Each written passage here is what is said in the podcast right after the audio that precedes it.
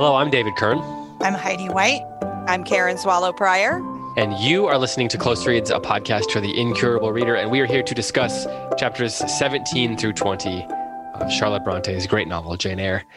Um, we've got a lot to talk about this week. Before we dive into the book, though, I want to ask everybody to remember and to pray for Tim, um, our regular here on the show. His his dad passed away after a lengthy battle with cancer in the last week.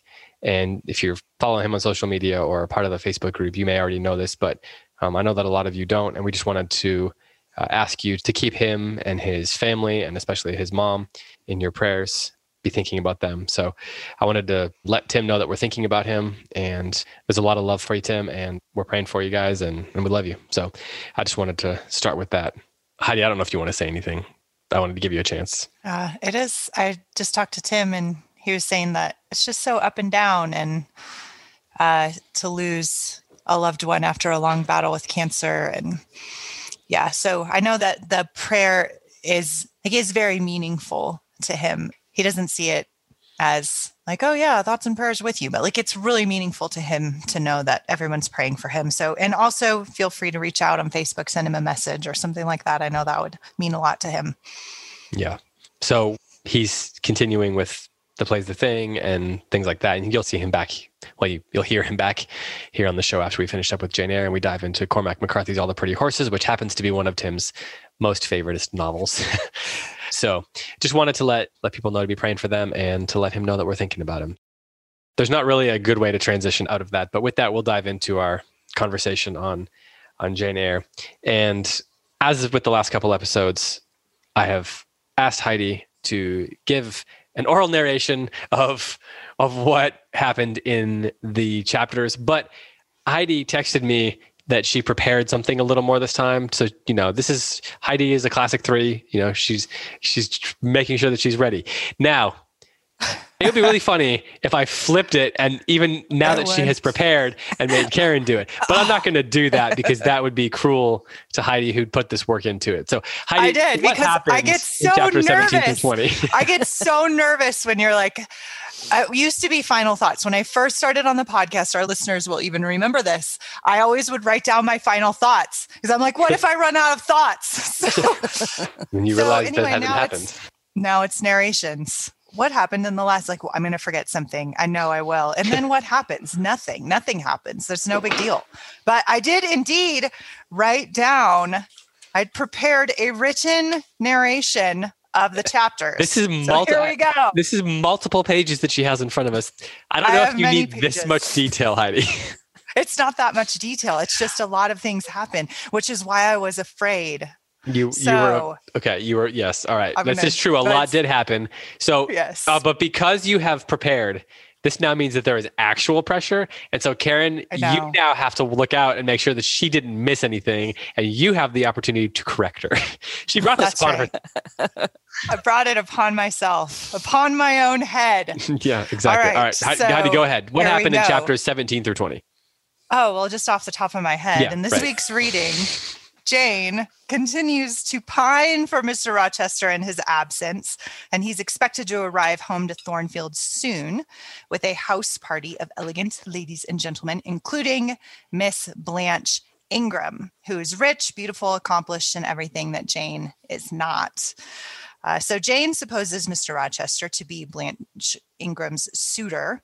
And when the party arrives, Jane and Adele, I really like this, think it's so compelling, this part that they sit on the banister and listen to what's going on in the drawing room, uh, kind of creating this image of their being outsiders uh, to the to what's going on in the house, um, excluded from the company of these elegant ladies and gentlemen.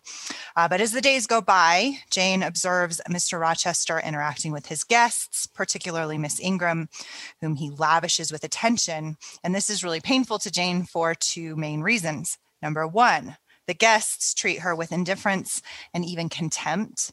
Uh, and number two, she is uh, finally forced to check out all the F's in this sentence, you guys. Finally forced to frankly face her feelings for Mr. Rochester. Um, and she realizes that she's in love with him and she po- supposes that he is indifferent to her. Uh, and all of this is excessively painful to Jane. Meanwhile, She notices that Miss Ingram's is selfish and superficial and willful and cruel to Adele, uh, who she seems to regard as a rival for Rochester's attentions. Uh, and readers get to, of course, gaze at the English country house culture, which Bronte examines closely and largely seems to indict, it seems. And I'm sure we're going to talk about that for superficiality and injustice. Uh, the big event of the party is the appearance of an old gypsy fortune teller uh, who insists on privately reading the fortunes of all the young ladies. And she gives bad news, we can tell, to Miss Ingram. Uh, she reads the fortunes of all of the other young ladies and she insists on seeing Jane, uh, who penetrates her disguise and identifies her as Mr. Rochester. And their conversation, I'm sure, will be a topic of this podcast, so I won't get too much into it. Uh, but it is clear that Rochester does indeed cherish Jane, but we don't know how far that goes yet. Um, and at the end of their conversation, Jane alerts Rochester that a stranger has arrived at Thornfield. Uh, Mr. Mason in Rochester is visibly shaken by this news. Uh, and that very night, we have another Gothic element of our very Gothic story. Uh, uh in the dead of night, there's a scream and a cry for help. And Rochester sends the guests back to bed, but enlists Jane's aid. Uh, and Jane sits with Mr. Mason, who has been attacked, we assume, or she assumes, by Grace Poole. And somebody has attacked Mr. Mason, uh, and Jane guards him as he's, you know, bleeding and wounded, while Rochester rides away to fetch a doctor. So clearly, we know now even more that a mystery is afoot. But Rochester reveals nothing. Uh, but the uh, our section of reading closes with Rochester posing a hypothetical question to Jane, and essentially he says, and this is paraphrasing, uh, he asks her if a wandering but repentant sinner may defy convention and, as he says it, the world's opinion uh, to secure a chance at peace and happiness. So they are coming even closer together. Um, and in true Jane fashion, she just shuts him right down and tells him to do his duty and love God. Uh, and that is the close of our section of reading. How'd I do? Amazing. All right. So you mentioned that we might talk about the um, possible indictment of this culture that Jane has, has been thrust into. And I want to address that by asking a question that I was thinking about while reading. Here is that question Who is more villainous, Mr. Brocklehurst or Blanche Ingram? Ooh, what a great question that is. That is a great question or maybe the other way of saying maybe the maybe the way to enter into that question is for me to ask who do you dislike more i was just about to say you have to give us a criteria by which to judge the villainy well i'm not necessarily saying that mm-hmm. your distaste for someone is the same as villainy um, but it's at least an entry way into it karen you were about to say something yeah, no, I think it's such a good question. And I want to say my judgment also is the text's judgment. I want to say that. so, um, so you guys can disagree with me if you want. But I, I mean, I think that Mr. Brocklehurst, because he is supposed to be a Christian and because he does these things in the name of, of Christianity, mistreating these mm. girls and being a hypocrite and, and all of these things. I think he is more villainous. And I think Blanche Ingram is presented and is more of a, an indictment of society um, than herself uh, because it is uh, it is society. I mean this book is not satire for the most part although the you know this in chapter 17 i think we do have some as she presents these guests at the party. But um i you know i think blanche ingram is um is Charlotte Bronte's criticism of the way her society conditions women to be. I mean, obviously, she's criticizing Brocklehurst as well, but I think in this society where women have so much less power, then Blanche Ingram is more uh, a victim of her hmm. society. Mm. You know, just as we see kind of in, in Austen with the girls that are always just kind of trained to be um, play the piano and paint and be pretty and um, not know anything worthwhile. Mm. Brocklehurst has more agency in his yeah villainy. yes, yeah. Do you agree with that, Heidi? I do. I think that that's exactly right. I think that uh, Blanche Ingram is uh, as Karen said, a product of a flawed society. Uh, and Brocklehurst is just cruel.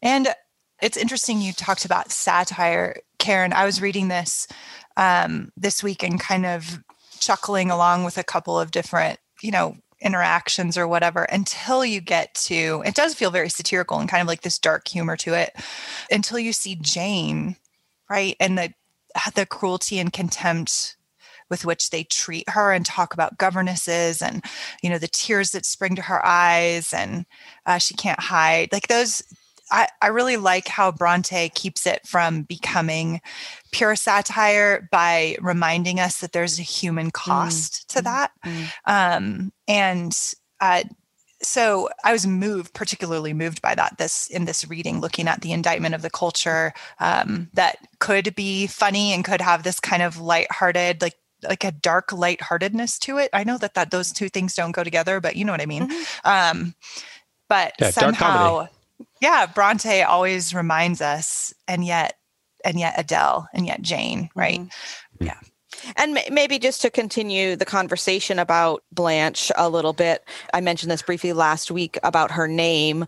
You know, it means her her name is supposed to suggest white in this, and of course, the most obvious meaning of that is like uh, you know a rich woman who has um, porcelain fair skin because she's doesn't work and you know she is protected from the elements um, but there's also the idea of of blankness right like like a blank slate she's completely white uh, and to and can be written on by society so i i hmm. think that her name or the choice of her name is just ingenious because i think at, at least both of those meanings are communicated in her character I was intrigued by the way Bronte describes.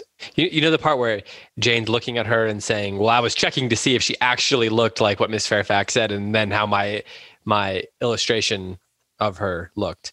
And then she says, "Yep, pretty much. It looked exactly like that." And then she goes on to describe her, and it the way she describes Blanche made me think of a sculpture, mm. and or like um, white marble. Yeah, yeah, exactly. And so that what you're saying there about how she could be written on, it's almost like she could be she could have been she could be formed out of clay or out of mm-hmm. something carved or whatever into whatever likeness the artist wants it to be. That that's what it that's what struck me her her description struck me as being similar to. That whole scene though reminded me of, you know, Bronte could have been writing 10 pages of uh, a mystery novel. Hmm. You know, like uh like a Ross Macdonald novel or something like that from the from the 40s where the detective is or even just a Poirot novel where the detective is on a train with a bunch of people and he's looking from person to person and we're getting introduced to them because he's doing some sleuthing, you know? And that's it, that's what it reminded me of where she has this curiosity about the culture that she's been thrust into. And so she's taking it all in and she's observing these people and there's this intrigue and there's this interest in potentially even being a part of it. But then that this wall immediately gets put up. She gets to Heidi's point. She immediately gets shut out, and part of it is that she's she's shy. She stays out of the way. She stays behind the curtain, basically. But whatever interest she thought she had in that culture, you know, is she observes it and then is immediately cast aside from it. Which, of course, is interesting because then we know that that then leads to the conversation about convention, where our uh, our dark our dark uh, brooding ironic hero, ironic hero is uh, potentially intrigued by her, but doesn't know if he can, you know, make a move. If he's if he's brave if he's brave enough to subvert what's expected of him, mm-hmm. and so it, that's really smart by Bronte to make Jane interested in being a part of it, mm-hmm. and she's so interested that she is in detail taking everything in the clothes, the way they carry themselves. She's saying, "I like, I think these people." I kind of like these people. I don't like these people. I would be like this person. I would not want to be like this person. But then there's no opportunity for any of that to come to fulfillment, at least hmm. in that in that scene. I don't know where I was going with that. well, I think I no, I like that. I like that take a lot, David. And I I I think as I was reading it this time, and so often when I read kind of the upstairs downstairs investigations of English novels, I I find myself so moved by the contradictions that are within the English country house, right? Because we have before this section of reading, Jane and uh, and Rochester form like a very domestic bond with each other over a period of time. Like they are together, like parents with a child. They're sitting in a room at night after night having conversations with Adele right there, um, and and there's there's this bond and jane comes to feel as though she is at home and valued by her employer as a person in her own right which is everything that she longs for right? And so she begins to fall in love with him but she doesn't recognize that in herself uh, even at the time. And then in this section that's immediately taken from her. It's completely cut off from her. She's now an outsider and and very aware of her status as being in the lower classes of uh, and being kind of that in the middle the governess is always always in a hard position because they're not servants to be like welcomed into the servants hall and yet they're not upper class enough to be in the drawing room while they're playing. They so they're they're in this weird kind of liminal space within the household. And and and jane because of her personal feelings for Rochester, feels that very acutely. But underneath that, there's got to be also that sense of injustice at being left out of her own home and the domestic comforts of, of this place that she's come to see as a home. And that's kind of the inherent contradictions within this rigid class system, especially in a situation like this, in which there's different rules for different times. When you have a house party, the governess can't be around.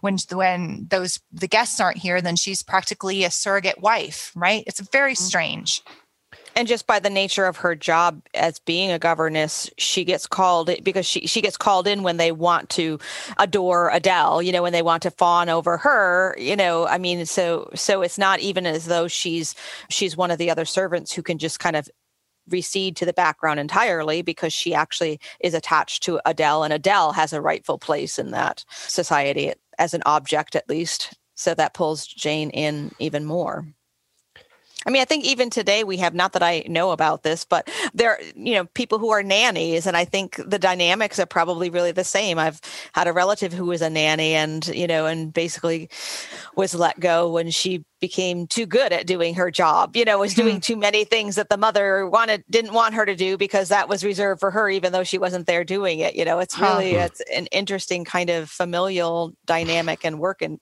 work dynamic. Right. Huh. Interesting to what degree do you think Jane enjoys that work?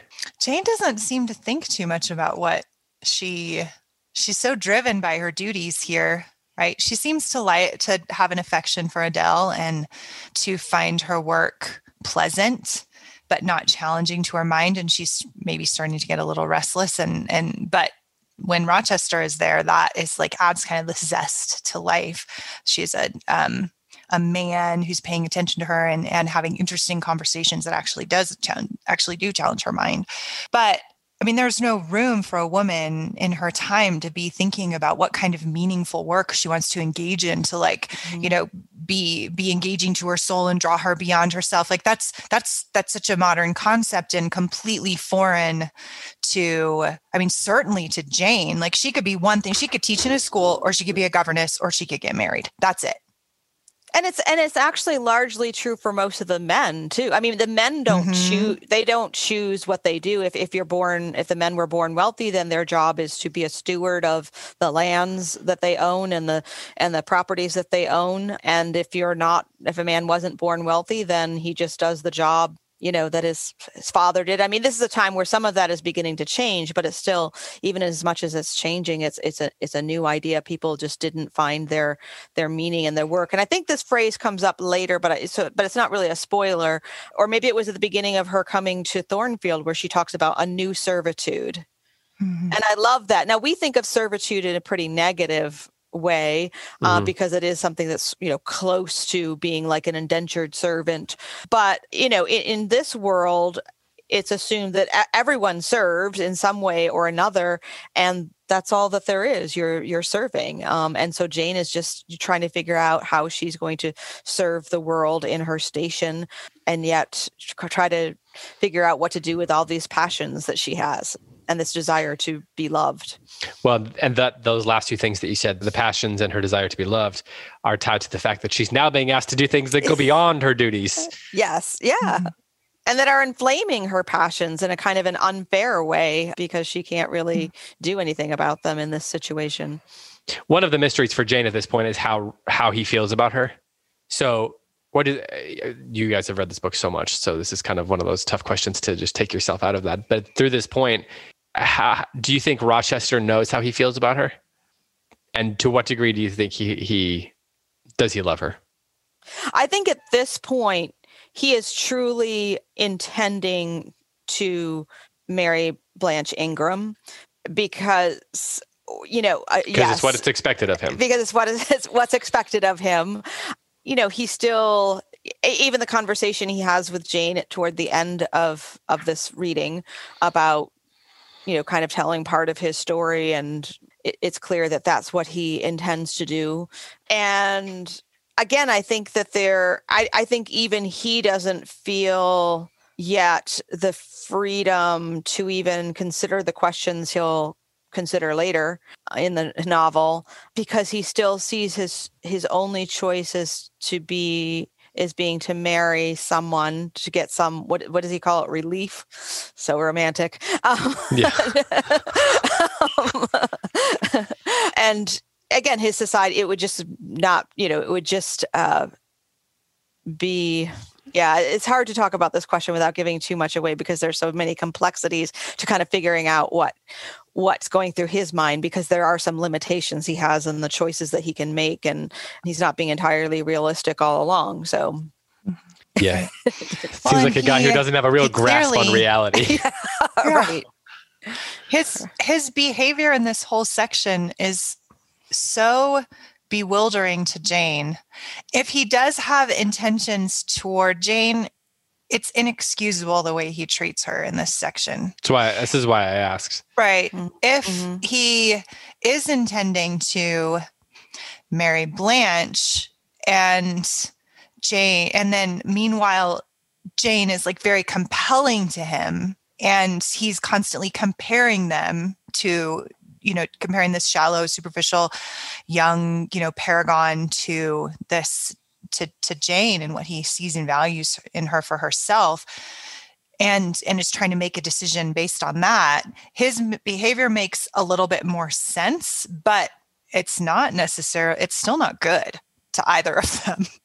So he's he's not he may be our brooding Byronic hero but he is he in this section he presents almost nothing to admire in my opinion do you agree with that uh, yeah, I do. I do. And it just might be helpful to point out. I mean, it's not really explicit in this novel because that's not, it's doing some other things, but it certainly was common or not unusual or rare for wealthy men to have affairs with servant girls.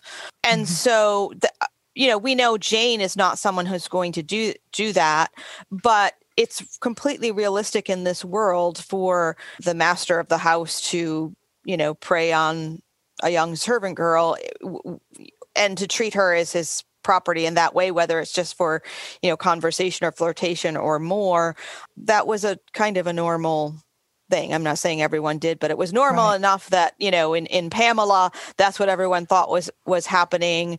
And henry fielding himself had to marry his late wife's waiting maid because he impregnated her. And you know and this so i mean that was a real life. So this sort of mm. thing that sort of dynamic that even though it's not brought out it, it would not be an unusual thing for rochester to just be kind of flirting with the servant girl because that's what that was common mm-hmm. Hmm.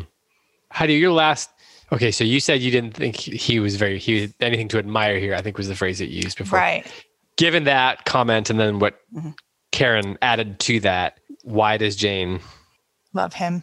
Love him. Why does she continue yeah. her her? Because right now we know her obsession, all that. Yes, mm-hmm. yes. Mm-hmm. So right now she we know like we could even before this section we knew that she loved him. Right, was falling in love with mm-hmm. him, but she didn't know it herself or she was trying to hide it from herself. At this point, she just flat out, you know, gazes at him while he's dining and is like, I love him.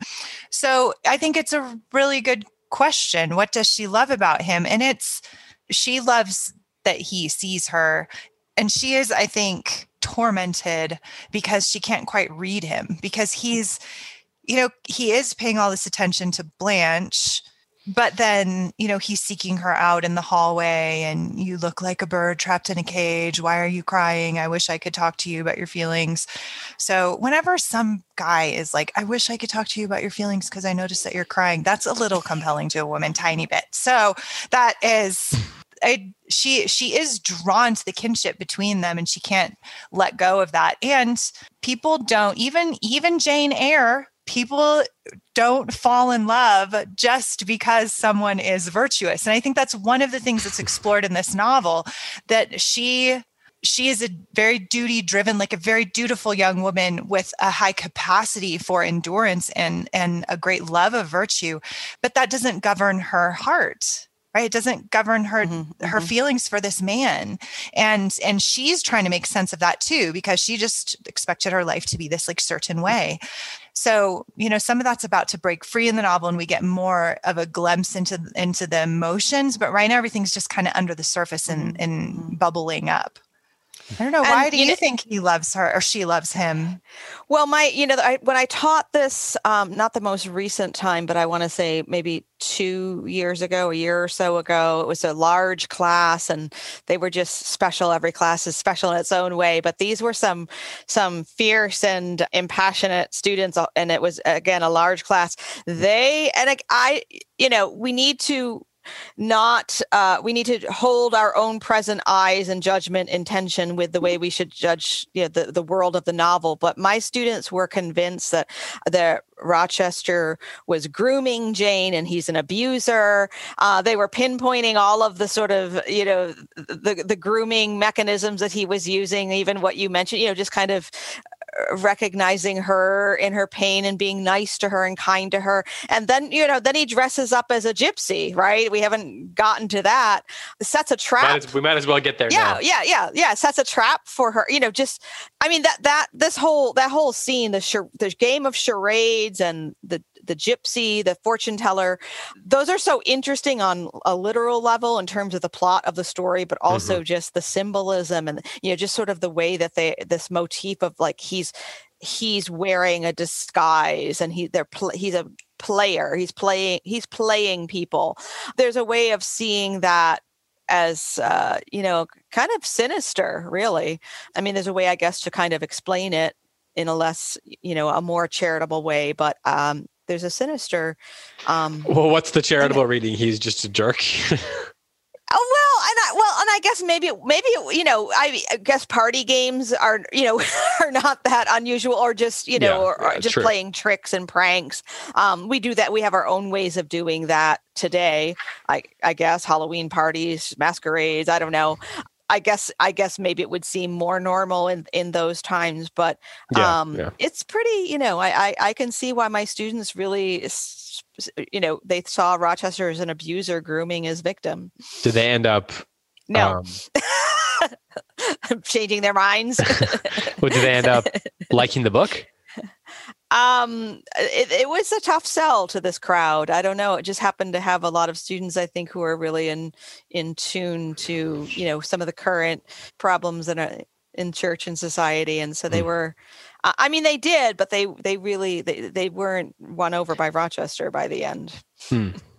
Do you think Bronte is trying to throw the readers off the Rochester scent? I can't think of a better way of saying it. In other words, to make the reader have some distance from Jane to make it more complex, a more complex experience? I th- I honestly just think that Bronte, you know, Bronte, not Jane Eyre, but mm. Bronte doesn't recognize the kind of power dynamics and problems that we see today. I mean, this we're we're I mean, we're still trying to see how some of the worst abuses that we're uncovering could have happened um, because we also don't recognize these dynamics. You know, we haven't recognized them. That's why they've been and, and been allowed uh, to.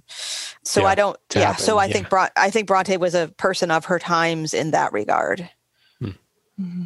Yeah, I agree completely. So, so, I don't so, think she's indict. I don't think she is by any means pointing a finger at Rochester as being abusive towards Jane or she's like he is he is the he's a Byronic, hero. hero.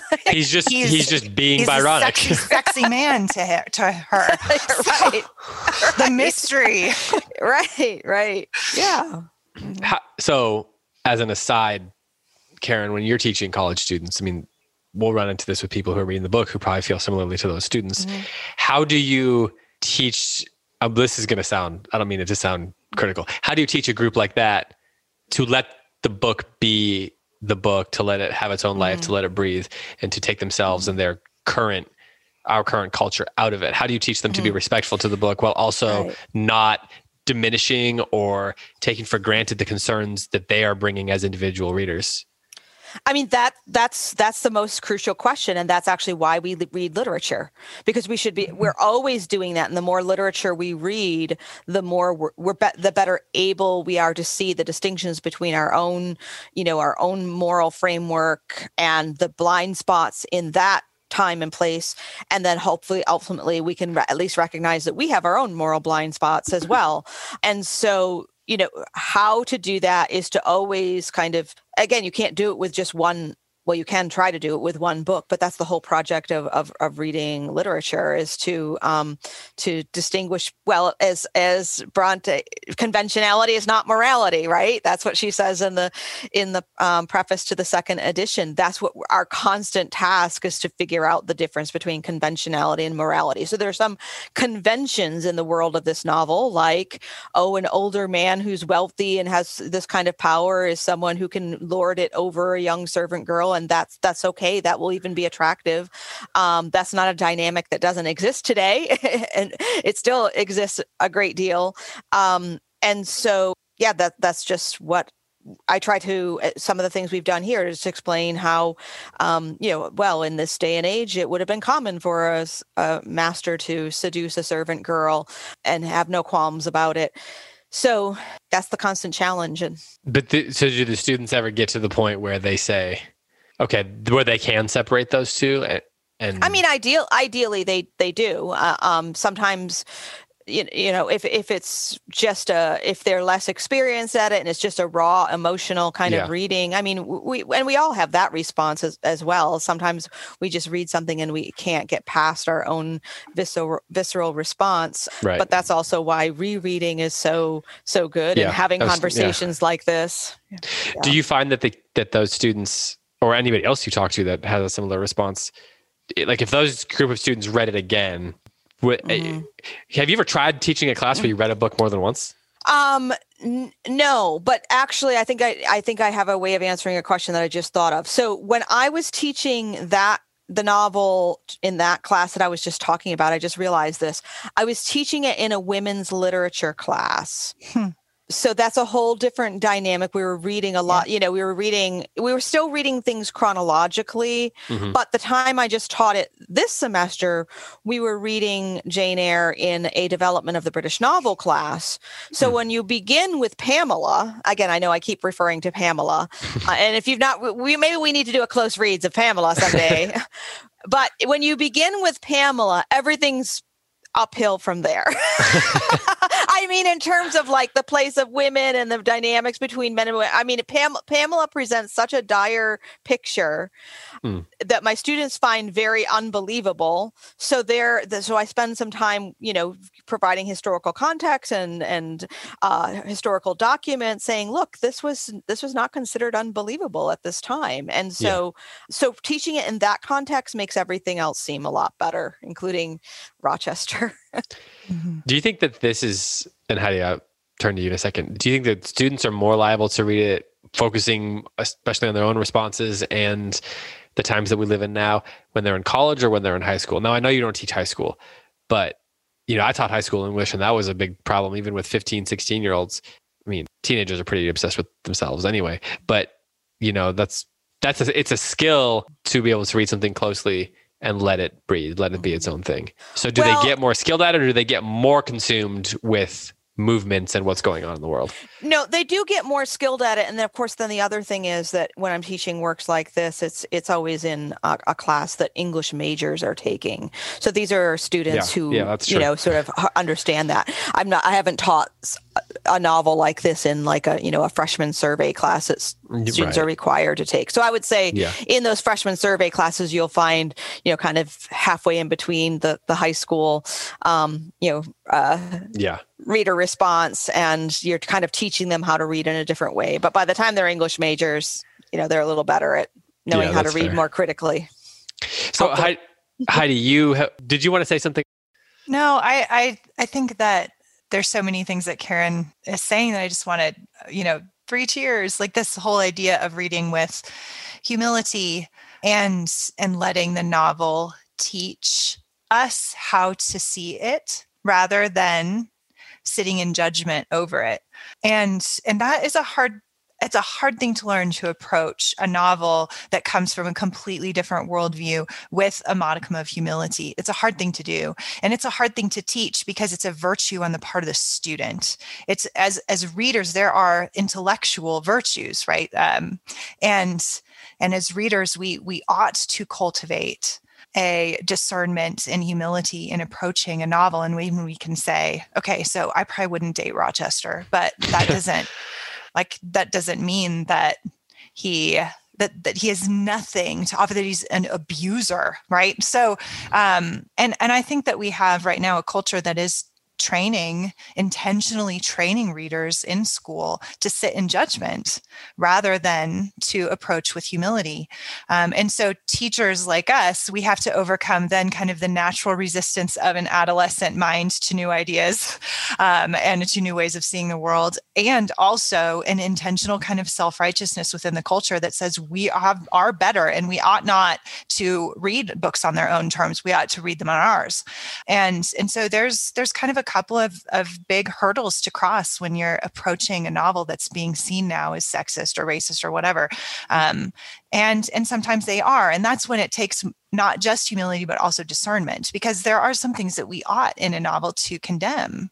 Mm-hmm. Um, and and so again there's it's complicated to read a novel from a different time which is as karen says why we read and then we reread and we we say oh i used to think this the first time i read it but now i see it differently and creates conversation and it's it's kind mm. of a mm-hmm. microcosm of moral development i think it really is. And that, that the mm-hmm. humility that you're talking about, like if we can't read a novel from a different and and inherently limited um, point of view from a different time and place, then we will lack the humility that we need to judge our own exactly. society, right? I mean, so it mm-hmm. works both ways. The more humility we bring to a text, the more that humility we can also bring back to the real world and say, you know, okay, again, like I said before, okay, here are some blind spots in this world.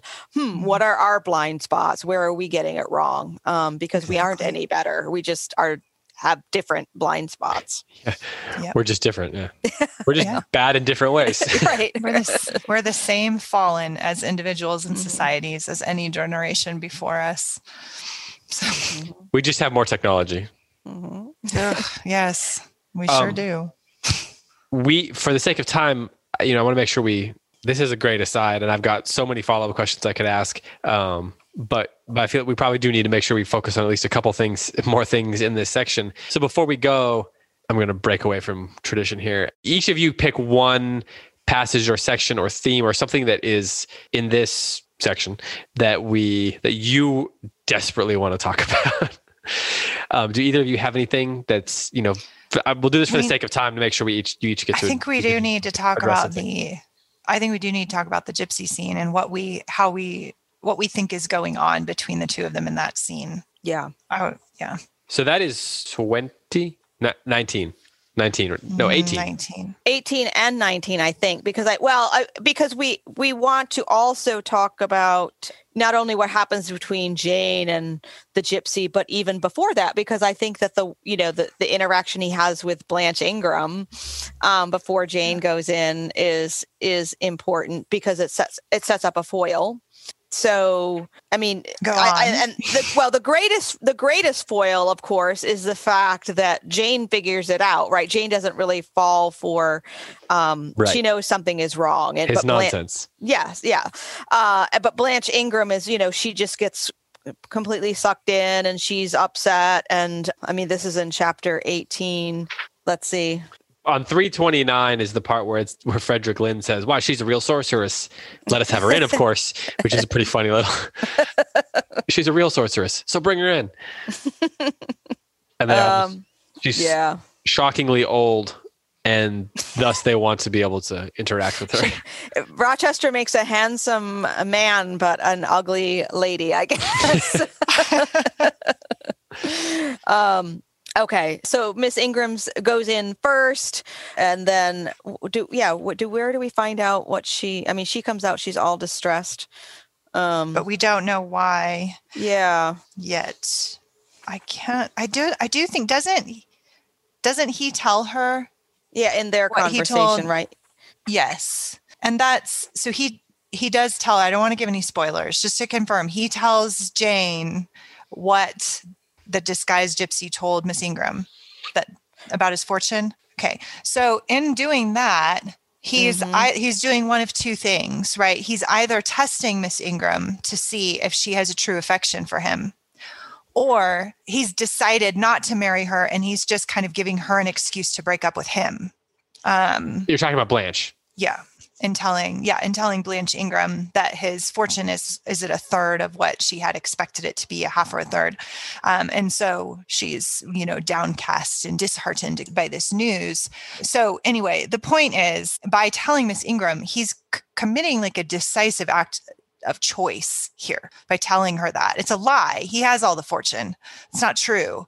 So he wants to either test her or end this budding relationship I just realized I you was were on muted, sorry. mute. Yeah. What yeah. did you say? so did I find it interesting that this is not exactly, but pretty much the middle of the story.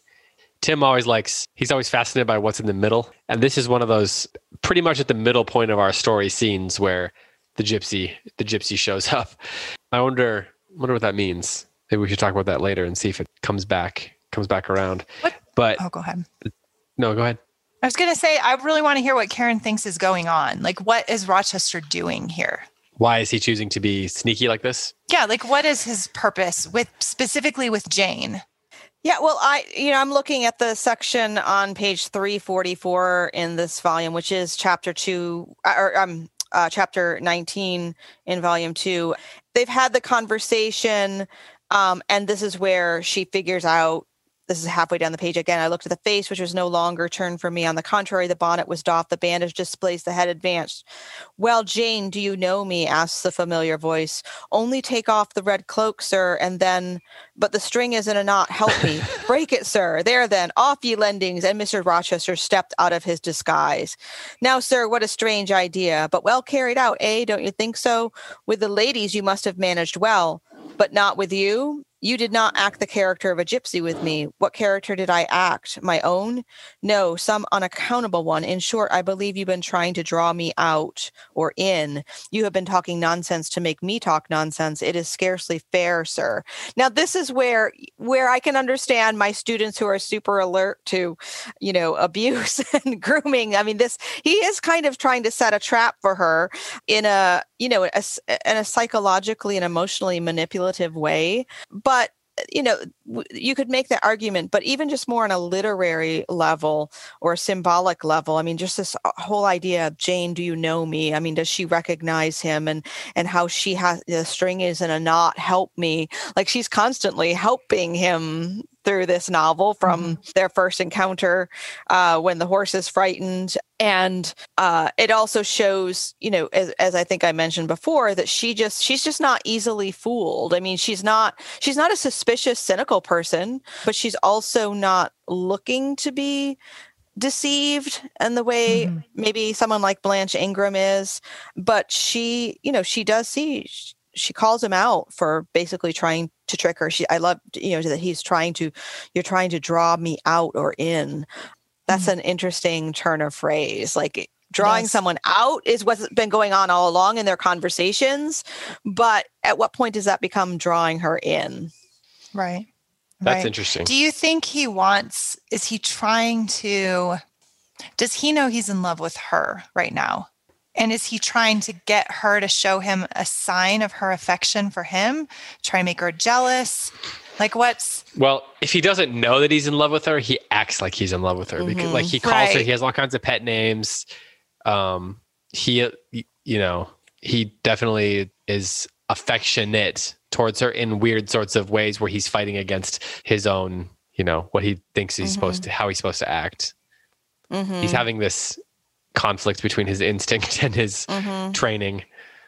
And it's interesting that he, um, that he like this this moment is really important because it's almost mm-hmm. as though he puts himself into he a disguise he disguises himself also to figure out kind of what what he's doing there's a there, there's a way of you know role playing here that we've it's you know a trope in um, a lot of literature and then this is also the moment you know it's right at this moment that Mr. Mason arrives right at this time. So this mm. time when he's, you know, in he's disguising himself, he's tricking, he's trying to draw her out, draw her in, and I think also understand his own uh I mean he he is testing her just but he was also testing blanche right? So i think he's right. also trying to figure out hmm, he's comparing them. Yes yes exactly.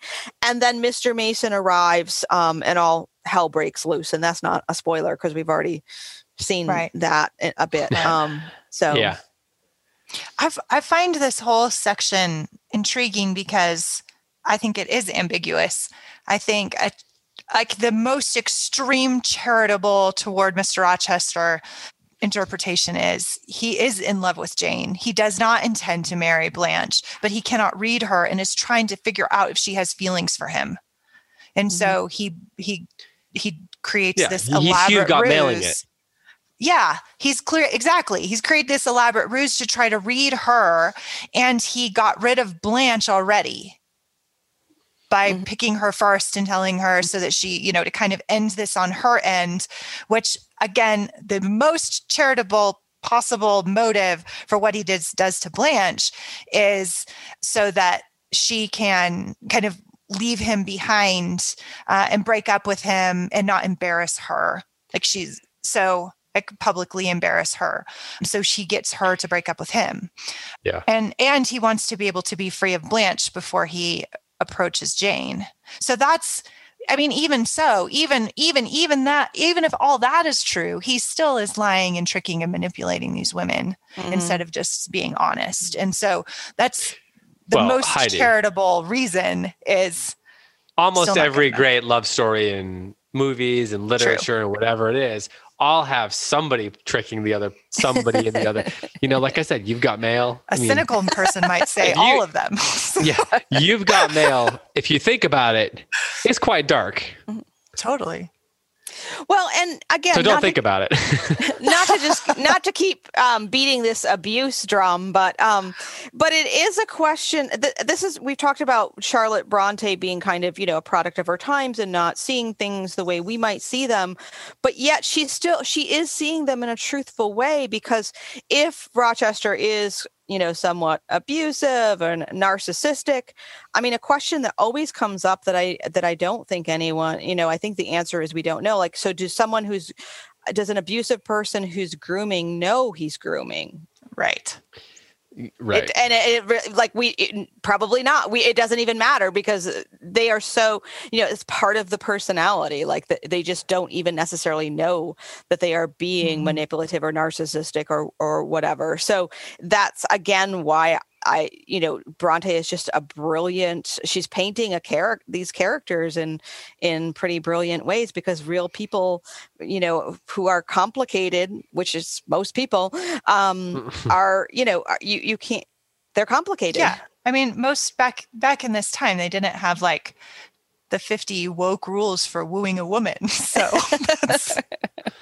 They also didn't have enneagrams to make sure that you were a good match. Yes, right. Exactly. So can we can we read? I want to read a little bit here yes. on 346 and 347 because I I think it's mm. so bizarre and mm. hilarious and great. Like I think this is great writing by Bronte. So he she says that Mason has come, and he kind of flips out, right? And then it says she says, he, well, it says he hardly seemed to know what he was doing. Do you feel ill, sir? I inquired. Jane, I've got a blow. I've got a blow, Jane. He staggered. Oh, lean on me, sir. Jane, you offered me your shoulder once before. Let me have it now. Yes, sir. Yes, and my arm. He sat down and made me sit beside him, holding my hand in both his own. He chafed it, gazing on me at the same time with the most troubled and dreary look.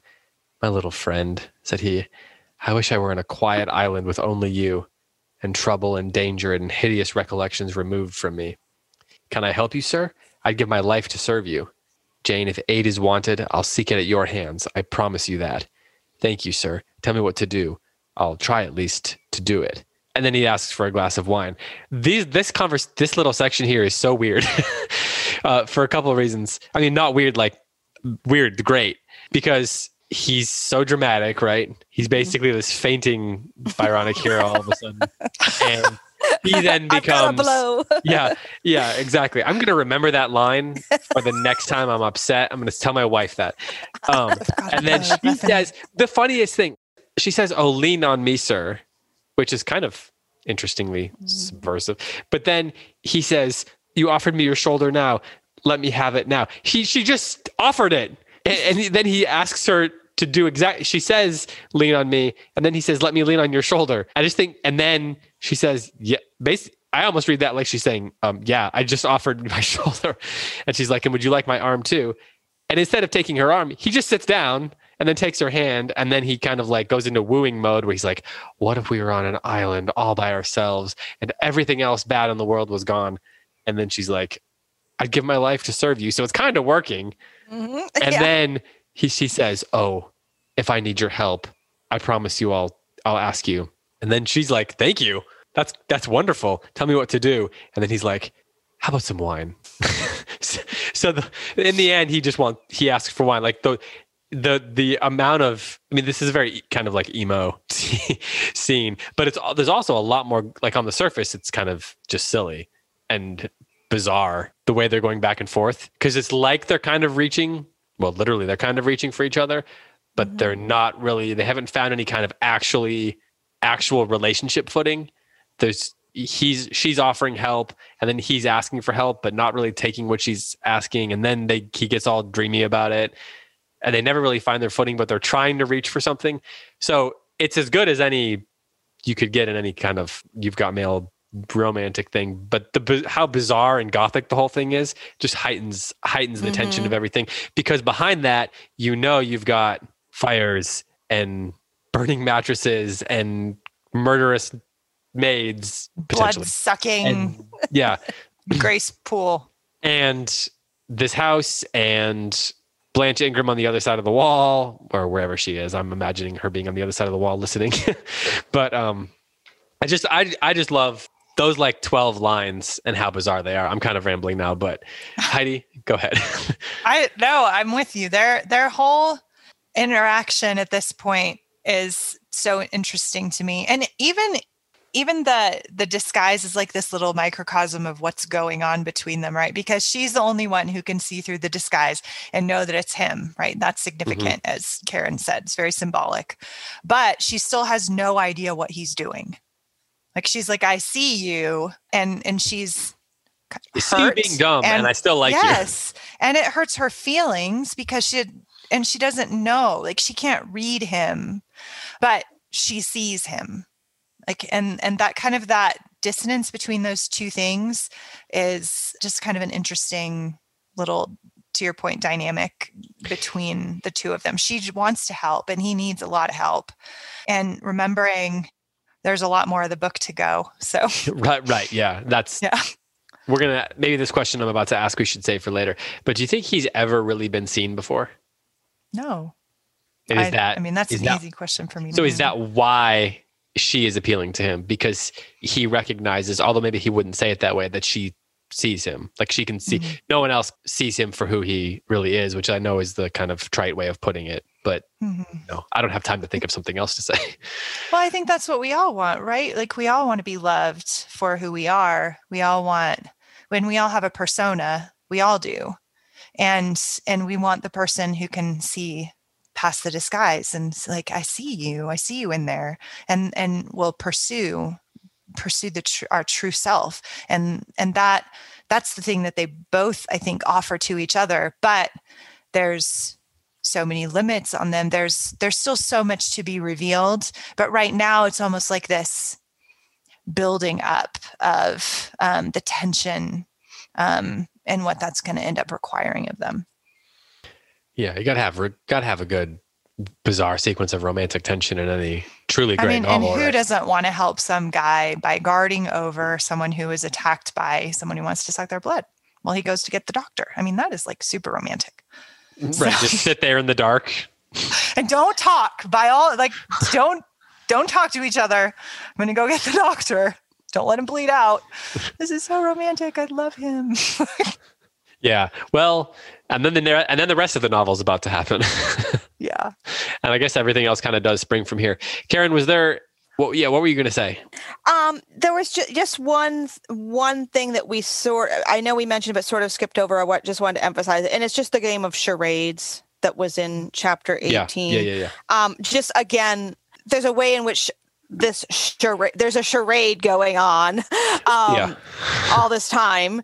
And uh and so just like the gypsy there's a disguise the charade there. And then it's just interesting too that um because because there is this question ongoing question of who rochester is going to marry if he's going to get married all of those things that that first charade is you know is a, is a, the answer is bride.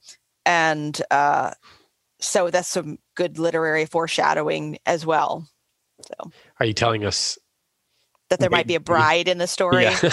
maybe. but that it was all a charade, Shocker. right? But maybe.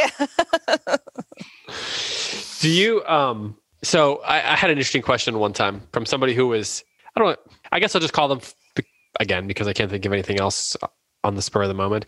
A literary, a literature skeptic, and he was like, when I see stuff like that, it feels I don't remember how he put it. He basically said it, it feels contrived or too cute or something like that. How do you respond to someone like that that says something like, "Well, this foreshadowing yeah. is just a contrived, cute right. bit of thing"? Like the the response to that is when you're reading this for the first time, or any good work of literature for the first time, I, I doubt most people really see it that way. I, and, and I mean, it, it, do you mean see the foreshadowing as foreshadow? Right, right, right. Um, I mean, after a while, when you're trained and you're familiar with all the symbols, if you've read yeah. a lot, then yes, then you, well. oh, here's you begin to see symbol. You begin to see, but and, right. Yeah. But most of the time, um, the, it becomes only obvious after a discussion and that's just not fair. That's not saying oh th- that's you know that's so heavy handed um just because afterwards it's um yeah. you can see it. Because you've read it three times and talked about it for six hours yeah, all yeah, of a sudden yeah, it's heavy handed yeah, yeah exactly. So is the mark of good literature that those sorts of like can you have good literature where those sorts of things happen obviously? Yes. Yes. Shakespeare right? Like it's as Northrop Frye says, like literature is not the same world as what we live in. It has mm. its own rules, it has its own reality, it has its own sphere of of greatness that if you're comparing literature to the real world, if you're judging a work of literature by the same rules by which we live our lives, then of course it's contrived, right? Or vice versa. But, Yes, or vice versa. But the entire point is that literature is its is, own world with its own reality, with its own rules. And one of the things that makes a great work of literature is foreshadowing and symbolism, uh, and and these kind of conventions, these themes and motifs, and uh, character arcs and archetypes, and all the things that go together so that we can so that we have a canon of literature. And so I I don't think you need to have special knowledge to read great literature. That's something we've talked about a million times on the on the podcast. You don't need to know all the jargon um, and all those kinds of things. But because literature is its own world, kind of it's it's worthwhile for neophytes, you know, to familiarize themselves with those kinds of literary conventions because I think it actually makes it more enjoyable to think mm-hmm. about it as a different world with its own rules. Well, we've been going for our allotted amount amount of time.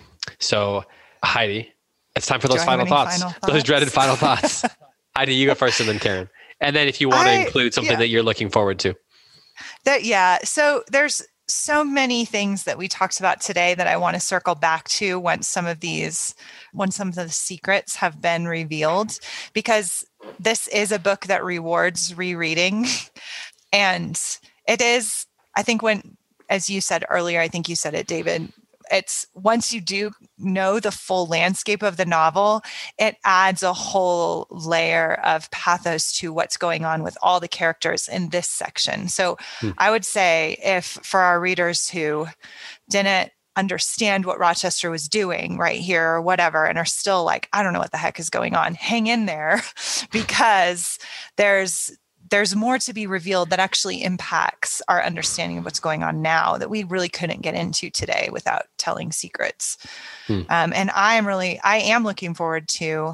I, I really do like the building. T- I like Rochester. I'm not one of the people who thinks he's an abuser. So um, I I enjoy the building tension between them, and I'm looking for some kind something to break free because you could tell right now they they both need an explanation from each other. So I'm rooting for that the rereading thing is so true. I am a good example of that because I always had, like I said at the first episode, I had a lot of respect for this book, but it had been a, quite a while since I read it, and I remembered the broad strokes. I remembered certain passages, and you know, I said we studied it in college, so I had sort of that sort of respect for it. But I'm absolutely loving this reading of it, and it's mm. kind of emerging as That's one cool. of my favorite books I've read in a long time. You know, in large part because of Karen's Karen's edition, which is so readable. Um, in fact, I had someone come into the store the other day, by the way, looking at it and say, This is a beautiful book. Just so you know, I wanted to tell you. Oh, Perfect stranger commenting on that in the store, in a store full of thousands of books. Um, That's cool. So yeah, I've I rereading it this time, having known the broad strokes and just kind of diving in. And again, maybe I'm in a better place mm-hmm. to love it, but I'm loving it this time as a reread and I there was a, I noticed there was an another guy on on the group who said that he couldn't put it down and he finished it. And he's like Karen's so right. This is everything a novel should be. So I love that. Yeah I'm excited to actually get through the whole thing. I'm doing it. I'm being patient but I'm excited to get to the end with this new reread mm. and then look back again for the third or fourth time but with more looking back with more pleasure than as an assignment. I think that probably was a big part of it too. Right. Karen final thoughts. Yeah just for my final thoughts i want to point to um, the end of chapter 20 uh, the, the end of the reading for today where this dramatic thing has taken place with this stabbing. It's very you know very melodramatic and gothic. But in the last couple of pages there is you know this really deep and profound conversation about sin and repentance mm-hmm. and and where one goes for to seek forgiveness you know, I won't take the time to read the whole thing, but again, just to point out that this is such a Christian novel. Um, mm-hmm. Yet it doesn't, you know, it, it's the it doesn't overwhelm you with its Christianity, um, but it's when you stop and look at it, it's there. And so on page 369, uh, it says again, Mr. Rochester propounded his query Is the wandering and sinful, but now rest seeking and repentant man justified in daring the world's opinion in order to attach to him forever this gent- gentle, gracious, genial stranger, thereby securing his own peace of mind and regeneration of life? Sir, I answered, a wanderer's repose or a sinner's reformation should never depend on a fellow creature. Men and women die, philosophers falter in wisdom, and Christians in goodness. If anyone you know has suffered and erred, let him look higher than his equals for strength to amend and solace to heal.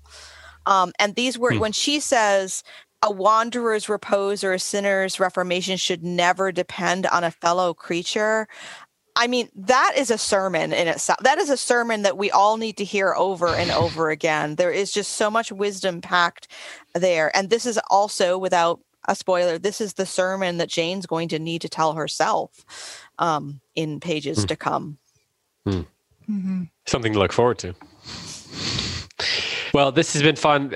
This is, I mean, it's a long book. And even with as many episodes as we're going to do, we can really only read it so closely. Unfortunately, there's there's plenty that we're we're going to miss out on. I guess that's where the Q and A is helpful. So if you're listening and you have you know something you you're bothered that we missed or something, store it away or post it on the on the Facebook page, and when it comes time for the Q and A episode, we'll post that thread and you can post your questions there. And then of course you can also email the show. So if you want to um, send your questions to david at goldberrybooks.com, then I will um, keep those questions for the Q&A and maybe even bring them up on the, on the next episode. So once again, Tim, we love you. We're praying for you. Best to, to your whole family. Um, we're thinking about you. So with that, for Heidi White and for Karen Swallow Prior, I'm David Kern. Thanks so much for listening. And until next time, happy reading.